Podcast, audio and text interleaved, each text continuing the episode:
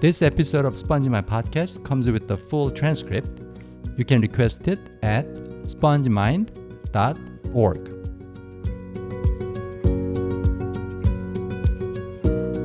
유니스 선생님 안녕하세요. 안녕하세요, 아버님.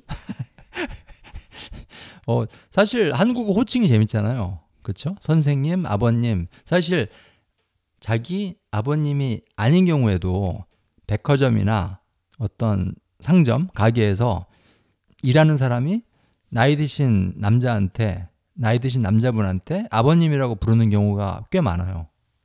저 이번에 놀랬잖아요. 뭘. 왜요? 한국 잠깐 갔다 왔잖아요, 저희가. 네. 갔을 때 백화점에 갔었나? 근데 거기 일하시는 분이 저희한테 사장님, 사모님 그래요. 이제 좀 있으면은 어머님 그래요. 아, 어머님 소리 싫어합니다.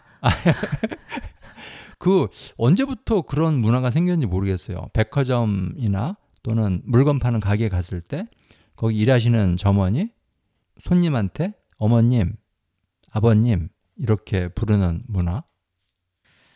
그건 모르겠고 저희 엄마가 한 제 생각에 한 50대 60대 때 머리하러 미장원에 가셨는데 거기 일하시는 분께서 언니 이리 오세요 그랬는데 엄마는 자기인 줄 모르고 가만히 있었는데 그게 엄마를 부르는 거였더라고요.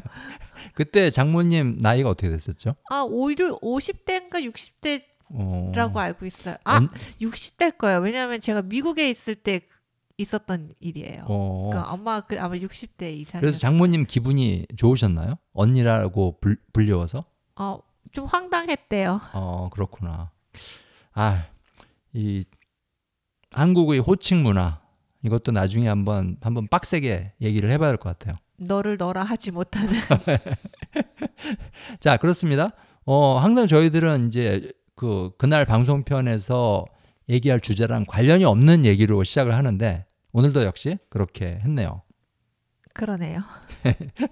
자, 오늘 진짜로 할 얘기는 뭐냐면은 일단 첫 번째 코너로 들어가도록 하겠습니다. 첫 번째 코너 오늘의 한국말. 여기에서 얘기할 재미있는 한국어 표현은 바로 물들다.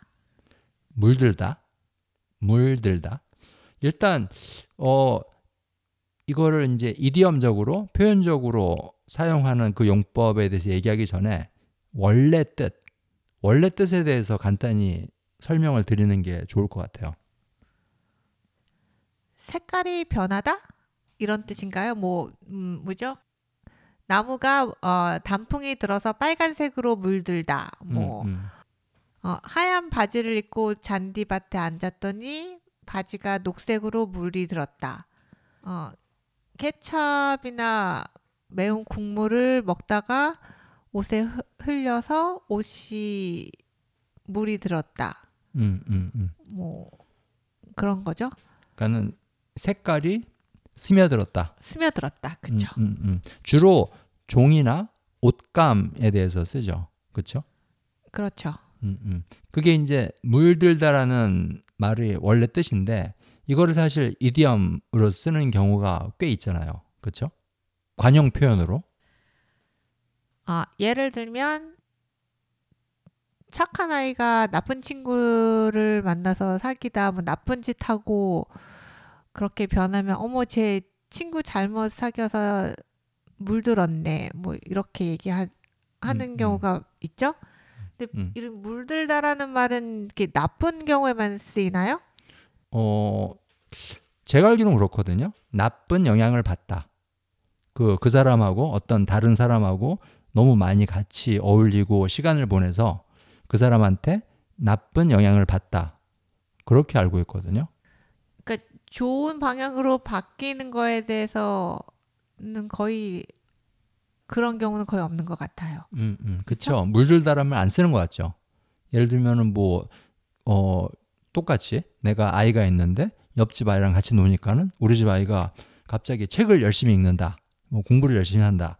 그런 상황에 대해서 우리 아이가 옆집 아이한테 물들었다. 그래서 책을 읽는다. 그런 식으로 물들다라는 말을 사용하지는 않잖아요.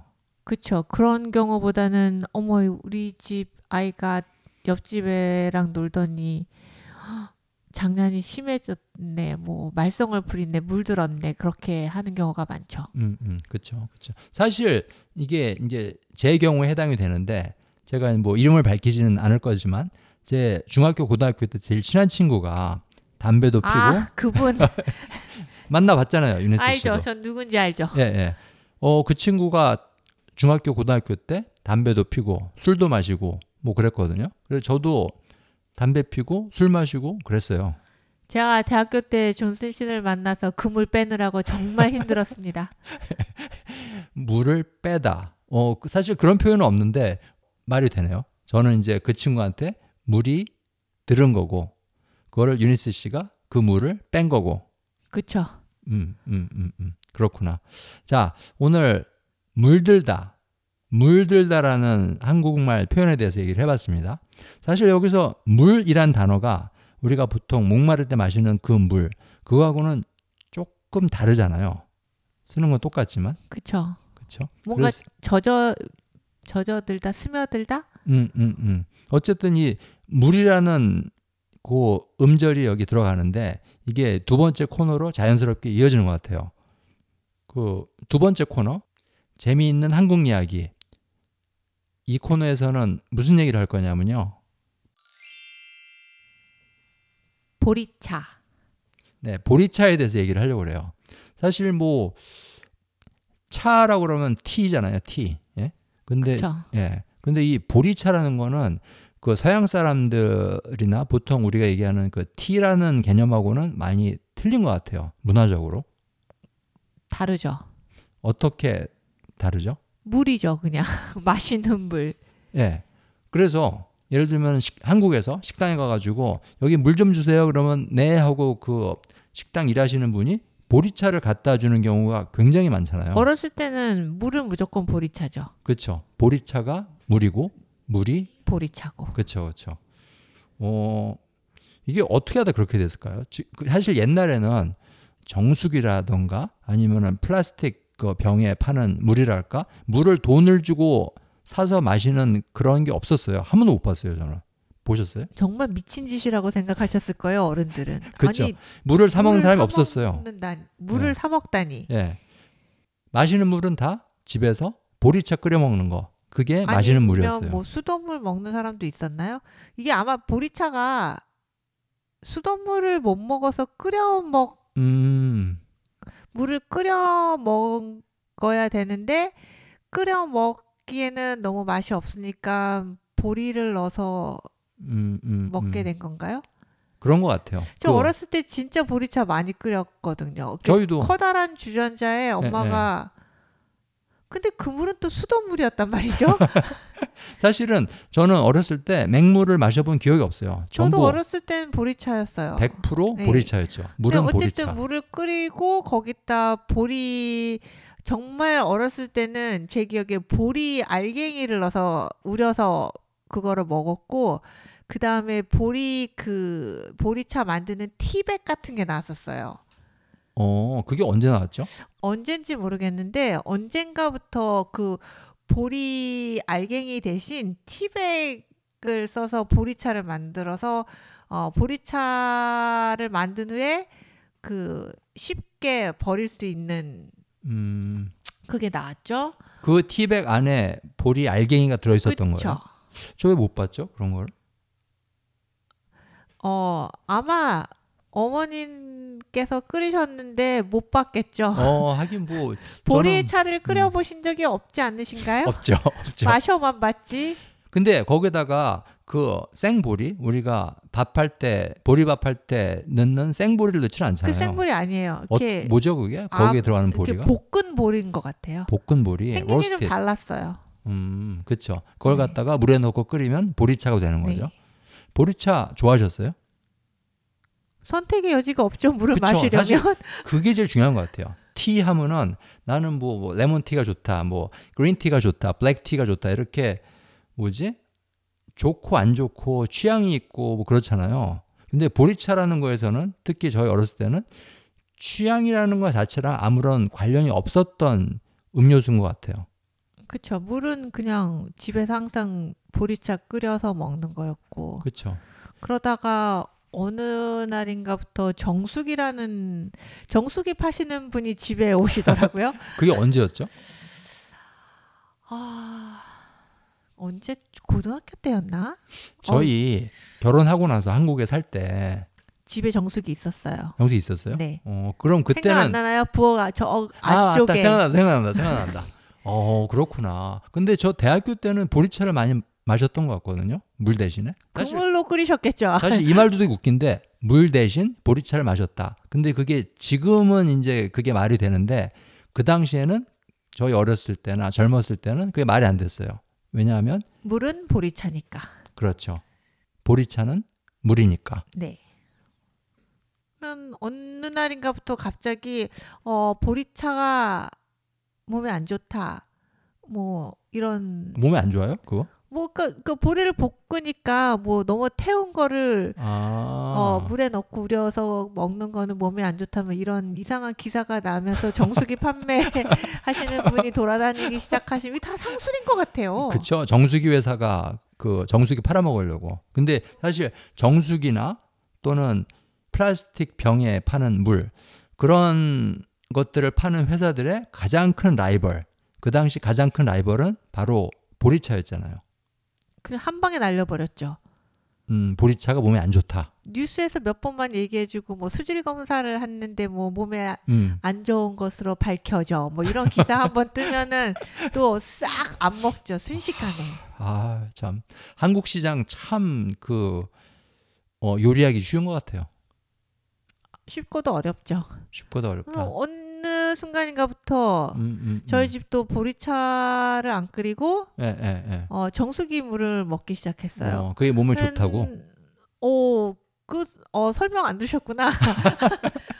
몸에 좋은 거는 남기고 안 좋은 것만 걸러내주는 역삼투압 방식의 어쩌고 뭐. 그러니까 그게 정수기 회사 쪽의 설명이죠. 그쪽 광고죠. 그렇죠. 근데 어머니들 입장에선 얼마나 좋아요.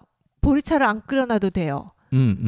얼마나 편해요. 그거 다 끓여서 여름에 시원하게 냉장고에 넣어놓고 뭐 따뜻하게 먹고 그거 안 해도 되고 그냥 각자 알아서 먹으니까. 아, 그것도 있었어요, 진짜. 그 정수기 물도 있었지만 그 집으로 커다란 물통이 배달을 와서. 그게 언제 얘기예요? 저 잘 모르겠는데. 저희 한 20대? 우리가 20대 때? 20대? 아, 본 것 같다. 한국에서 본 것 같아요. 커다란 물 여기도 있지 않나요? 여기도 있죠. 예, 뭐 에어헤드인가? 네, 뭐 그렇게 뒤집어 갖고 이렇게 디스펜서에다가 이렇게 해서 먹는 거. 찬물, 따뜻한 물. 그렇죠. 그런 것도 배달해서 먹는 한국 사람이 있었죠. 근데 있었죠. 부자들. 뭐 많이들 먹었어요. 근데 그래도 대부분 사람들은 보리차를 끓여 먹었어요. 근데 어느 순간 싹 없어졌죠. 아, 사실 저는 그 플라스틱에 있는 맹물이나 아니면 정수기에서 나오는 맹물이나 이런 맹물보다 보리차가 더 맛있거든요. 저도 보리차 좋아해요. 보리차 뭐 차게 먹어도 맛있고 그걸 따뜻하게 먹으면 그것도 상당히 맛있고 또 보리차에는 이게 카페인이 안 들어가 있잖아요.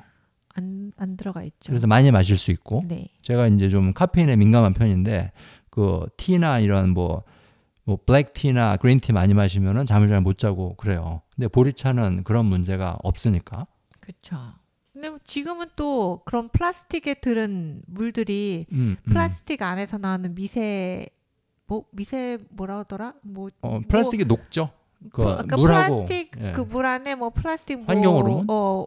환경 호르몬 아니라 뭐 이렇게 플라스틱 입자? 뭐 막 그런 게 있고 뭐 이런 게 뜨거운 태양 밑 그 햇빛 받으면서 밖에 방치돼 있어서 안 좋은 게 막 물에 다 녹아나는데 뭐 팔 때는 시원하게 파니까 시원한 걸로 알고 사람들이 먹는다. 뭐 또 그런 뉴스 또 몇 번 나와주면 또 이제 다 플라스틱 물병 안 들고 텀블러 들고 다니는 거죠. 맞습니다. 그 플라스틱에 담겨 있는 물. 보통 이제 그물을 제일 많이 먹잖아요, 사실은. 플라스틱에 담겨서 파는 물. 그렇죠. 근데 뭐 그게 정말 안 좋거든요. 각자 자기 물병, 뭐 텀블러나 떨모나 이런 거 들고 다니는 게 좋기는 한 것 같아요. 거기다 보리차 들고 다니면서 마시면 맛도 있고 되게 좋을 것 같아요. 그렇죠. 근데 네. 또 보리차 티백 우려면 그 티백에 또 플라스틱 뭐가 어쩌고 저쩌고 해서. 그렇구나. 사실 뭐 제가 어렸을 때, 꼬마였을 때 직접 제가 보리차를 끓이진 않았지만은 보리차를 끓이는 과정은 제가 많이 봤어요. 전 끓여봤어요. 근데 그냥 아주 큰 주전자나 냄비에다가 물을 넣고 거기다가 그 볶은 보리 알갱이를 갖다가 몇 알갱이 넣고 그냥 끓이면 되거든요. 그렇게 어렵진 않던데. 어렵진 않아도 그걸 항상 그렇게 끓여놔야 되니까. 지금은 물 마시고 싶으면 그냥 마시잖아요. 정수기에서. 네, 근데 그때는 보리차를 끓여놔야지만 가족들이 먹을 수 있으니까 그걸 떨어지지 않게 항상 준비해 놔야 되는 게 또 한 일이죠. 사실 저는 그 뭐 지난번 방송편에서 얘기했지만은 제가 환경 문제 이런 거에 되게 민감하잖아요. 많이 민감하시죠. 그래서 그 뭐 K-팝, K-드라마, 뭐 K-스킨케어 이렇게 한국적인 그런 것들이 세계화되고 굉장히 세계적으로 인기를 얻고 있는데 저는 그 한국의 옛날 물, 옛날 음료수 보리차가 그렇게 유행을 타고 세계적으로 퍼졌으면 좋겠어요. 그러면 되게 재밌을 것 같아요. 그날이 오길 기원해 봅니다. 자, 그렇습니다. 그리고 오늘 세 번째 코너로 지금 넘어갈 건데요. 세 번째 코너는 항상 그렇듯이 깊은 얘기입니다. 지난번까지는 소비 문화라는 주제로 얘기를 했었는데 오늘은 이제 새로운 신선한 주제로 얘기를 해보려고 합니다. 오늘부터 얘기할 깊은 얘기의 주제는 바로 직업. 네, 직업. 일단 직업이 뭐죠? 혹시 직업이란 단어를 모르는 분도 있을 거 아니에요. 그렇죠? 직업은 돈을 벌기 위해서 하는 일? 뭐 직업은 뭐 선생님일 수도 있고 뭐 사장님. 네. 사장님 뭐 무슨 뭐 보통 의사, 변호사 좋은 직업이라고 하죠. 뭐 무슨 버스 기사 아저씨, 뭐 지하철 운전하시는 분, 뭐 뭐든지 자기 생계를 위해서 하는 일은 직업이죠. 그렇죠. 그런데 뭐 집안 청소를 하거나 뭐 빨래를 하거나, 그건 돈이 안 벌리니까 직업이 아니죠. 그거는 직업이라고 하지 않죠. 사실 유니스 씨랑 저도 직업이 있잖아요. 그렇죠? 직업이 있죠. 유니스 씨는 직업이? 제 직업은 피아노 반주자죠. 네, 그렇죠. 어떻게 해서 그 직업을 갖게 됐는지 간단하게 설명을 해주시면 청취자 여러분들이 굉장히 즐거워하실 것 같아요. 저는 학교에서 피아노 전공을 했고 어렸을 때부터 엄마가 피아노 선생님이셔서 피아노를 어렸을 때부터 엄마한테 배웠고 뭐 그냥 당연히 피아노 전공하는 걸로 생각해서 그걸로 대학교 졸업하고 뭐 처음에는 학생들을 좀 가르쳤죠. 미국 오기 전에는. 그리고 미국 와서는 뭐 애들 키우고 하다가 우연한 기회에 악기 반주를 하게 됐어요. 여기 이제 뭐 학생들이 악기 뭐 바이올린이나 뭐 첼로 뭐 이런 거 하는 학생들이 연주를 하거나 대회 나갈 때 피아노 반주하는 사람이 필요한데 우연한 기회에 그걸 하게 돼서 지금까지도 열심히 즐겁게 잘 하고 있습니다. 그렇죠. 사실 유니스 씨의 직업에 대한 만족도는 굉장히 높은 편이잖아요. 높죠. 아주 높죠. 네. 그렇죠. 그 피아노 반주를 할 때 기분이 어떠세요? 너무 좋아요. 사실 자기가 갖고 있는 직업에 대해서 그렇게 말을 할 수 있는 사람이 많지 않아요. 알고 있습니다. 그냥 싫지만 지겹지만 돈을 벌기 위해 억지로 한다. 그런 식의 직업을 갖고 있는 사람이 상당히 많거든요. 네, 전 감사하죠. 제가 좋아하는 일 하면서 돈도 벌고 재밌게 제 일을 할 수 있으니까. 그리고 집에 와서도 그 사실 뭐 피아노 반주를 하는데 대부분 학생들 아니에요, 중고등학생들. 그렇죠. 그런데 그 반주를 완벽하게 정말 너무너무 훌륭하게 해줄 필요는 없잖아요. 박자만 맞춰도 대충 하니까 바이올린 하는 애들. 또 제 성격에 그게 안 돼서. 그래서 집에서 계속 연습을 하잖아요. 많이 하죠. 근데 피아노 연습을 할 때도 제가 보면은 굉장히 만족해하면서 즐겁게 행복하게 하는 것 같거든요. 제대로 보셨습니다. 네, 그렇죠. 이렇게 필요 이상으로 자기 직업에 대해서 자기 정성을 쏟고 시간을 쏟고 그것도 즐겁게 그런 식으로 시간과 정성을 쏟는 사람들은 그렇게 많지 않아요.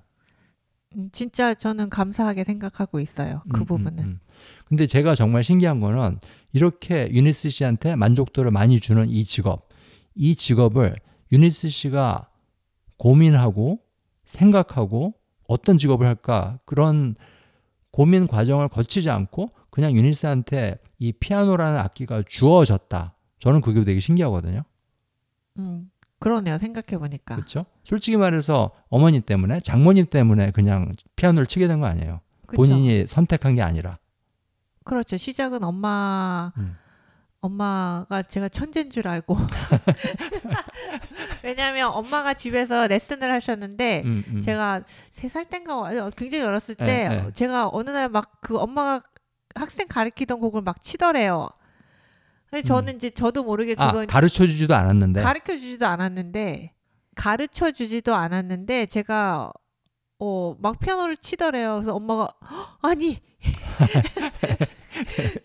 너무 놀라서 처벌을 했더니 막 제가 막 어떤 뭐 물론 긴 곡은 아니고 쉬운 곡들을 막 이렇게 치더래요. 그래서 엄마가 너무 대견스럽고 야 한번 키워보자. 모차르트가 났구나. 그치, 내가 모차르트를 낳았는가. 그래서 그 다음 페이지에 있는 곡을 치라고 했더니 제가 못 치더래요. 그러니까 그 전 페이지에 있던 똑같은 노트들인데 그 다음 페이지에 있는 똑같은 노트를 못 치더래요. 그래서 알고 봤더니 그냥 제가 들은 풍월로 그냥 친 거지 악보를 읽을 줄 알았던 건 아니죠. 근데 그것도 재능이라면 재능이라고 할 수 있잖아요. 엄청난 재능이죠. 네, 그렇죠. 근데 이제 엄마 입장에선 모차르트가 없어지니까 실망을 하셨겠죠. 사실 뭐 악보에 있는 걸 치는 것보다 그냥 남이 치는 거를 듣고 그거를 그대로 재현해내는 그런 능력이 조금 더 높은 수준의 재능이라고 저는 생각을 하거든요. 근데 뭐 그럴 수도 있고 근데 뭐 기본적으로 음표는 읽어야 되니까. 결국 나중에는 해야 되지. 그렇죠. 어쨌든 아까 하던 얘기로 돌아가서 특히 고등학생들 또는 대학생들 이런 젊은 사람들이 무슨 직업을 가져야 되나? 무슨 일이 나한테 맞을까? 그 고민을 굉장히 많이 한다고요. 네. 그렇죠? 근데 유니스 씨는 그 고민을 한 적이 없잖아요. 없어요. 한 번도. 한 번도. 이거는 굉장히 드문 경우거든요. 근데 제가 옛날에도 전슨 씨한테 얘기했던 것 같은데 저는 무슨 직업을 했어도 재밌게 했을 것 같아요. 뭐 예를 들면 회계사? 그런 것도? 그것도 재밌게 했을 것 같아요. 저랑 좀 맞을 수도 있어요. 그렇죠. 숫자 좋아하잖아요. 숫자 좋아하고 이렇게 뭐 맞추고 이렇게 딱 떨어지는 걸 좋아하고. 유니스가 정말 싫어할 만한 직업이 뭐가 있을까? 세일즈? 뭐 파는 거? 파는 거? 네. 파는 거? 네. 세일즈. 제가 좀 성격이 쑥스러워해서. 샤이해서. 근데 보통 유니스를 아는 사람들이 외향적이라고 생각하지 않아요? 유니스가 외향적이라고 생각하지 않아요? 저를 외향적이라고 많이 생각들 하시는 것 같아요. 근데 본인은 왜 자기가 내성적인 성격이라고 생각을 하세요? 그냥 내성적인 것 같지 않아요? 내성적이고 쉽다? 혹시 그거 아니에요? 아니 저는 고등학교 때까지는 정말 내성적이었어요. 그건 알아요. 네. 그건 아는데 그 존슨 씨한테 물들어서 이렇게 된 거예요. 물들다. 물들다. 물들다라는 한국어 표현에 대해서 얘기를 했는데 지금 그 말을 지금 유니스가 하고 있는 겁니다. 어쨌든 저도 이제 유니스랑 같이 사람들을 같이 만나고 친구도 만나고 여기 동네에 사시는 분도 만나고 그러면서 유니스가 다른 사람하고 얘기하고 어울리는 것들을 유심히 보거든요. 그 유니스 되게 잘 웃고 사람들 만나는 거 좋아하고 막 즐기고 그러는 것 같거든요. 근데 그걸 보면은 제 눈에도 유니스는 성격이 외향적이구나 그렇게 생각이 들어요. 근데 제가 제일 좋아하는 거는 혼자서 피아노 치는 거를 제일 좋아하긴 하죠. 제일 좋아하죠. 혼자 네. 피아노 방에서 피아노 치고 예, 예. 이렇게 하는 게 제일 좋죠. 유니스 씨는 피아노 치는 방, 피아노 방에서 먹고 자고 하루 종일 거기에서 살라고 하면 살 수도 있죠. 당연히 살 수 있죠. 그 정도로 좋아해요. 유니스 하는 일을. 네. 그렇습니다. 사실 이게 정말 웃긴 건데 정말 유니스가 이 직업을 선택을 하지 않았다. 유니스의 선택이 아니었다. 그런데 너무너무 유니스한테 잘 맞고 유니스 성격에도 맞고 행복감을 주는 그런 직업을 갖고 있다. 이게 사실 굉장히 럭키한 건데 다음에는 이 직업의 선택, 직업의 선택이라는 문제에 대해서 좀 얘기를 해보려고 해요. 재밌겠죠? 네. 사실은 무슨 얘기를 해도 재밌잖아요. 그게 저희의 장점이자 단점이죠. 아, 사실 저희들은 이거 유니스하고 저하고 제일 좋아하는 게 둘이 수다 떠는 거예요. 그렇죠? 엄청 하죠. 예, 어쩔 때는 밤에 일어나자마자 밤에 일어나요? 아니요. 어쩔 때는 아침에 일어나자마자 눈도 안 뜨고 그냥 폭풍 수다를 떠는 경우도 있거든요. 그렇죠. 입부터 풀죠. 그렇죠. 눈곱도 뛰기 전에. 눈도 안 뜨고 수다를 먼저 시작하다. 예. 그 다음에 눈을 뜨고 하다 이제 먹으러 내려가죠. 하여튼 저희들은 이제 입으로 하는 활동을 되게 좋아하는데 수다 떨기. 먹기. 근데 저희들 이제 수다 떠는 게 유니스하고 저는 재밌지만 이거 들으시는 분들은 어떤지 모르겠어요.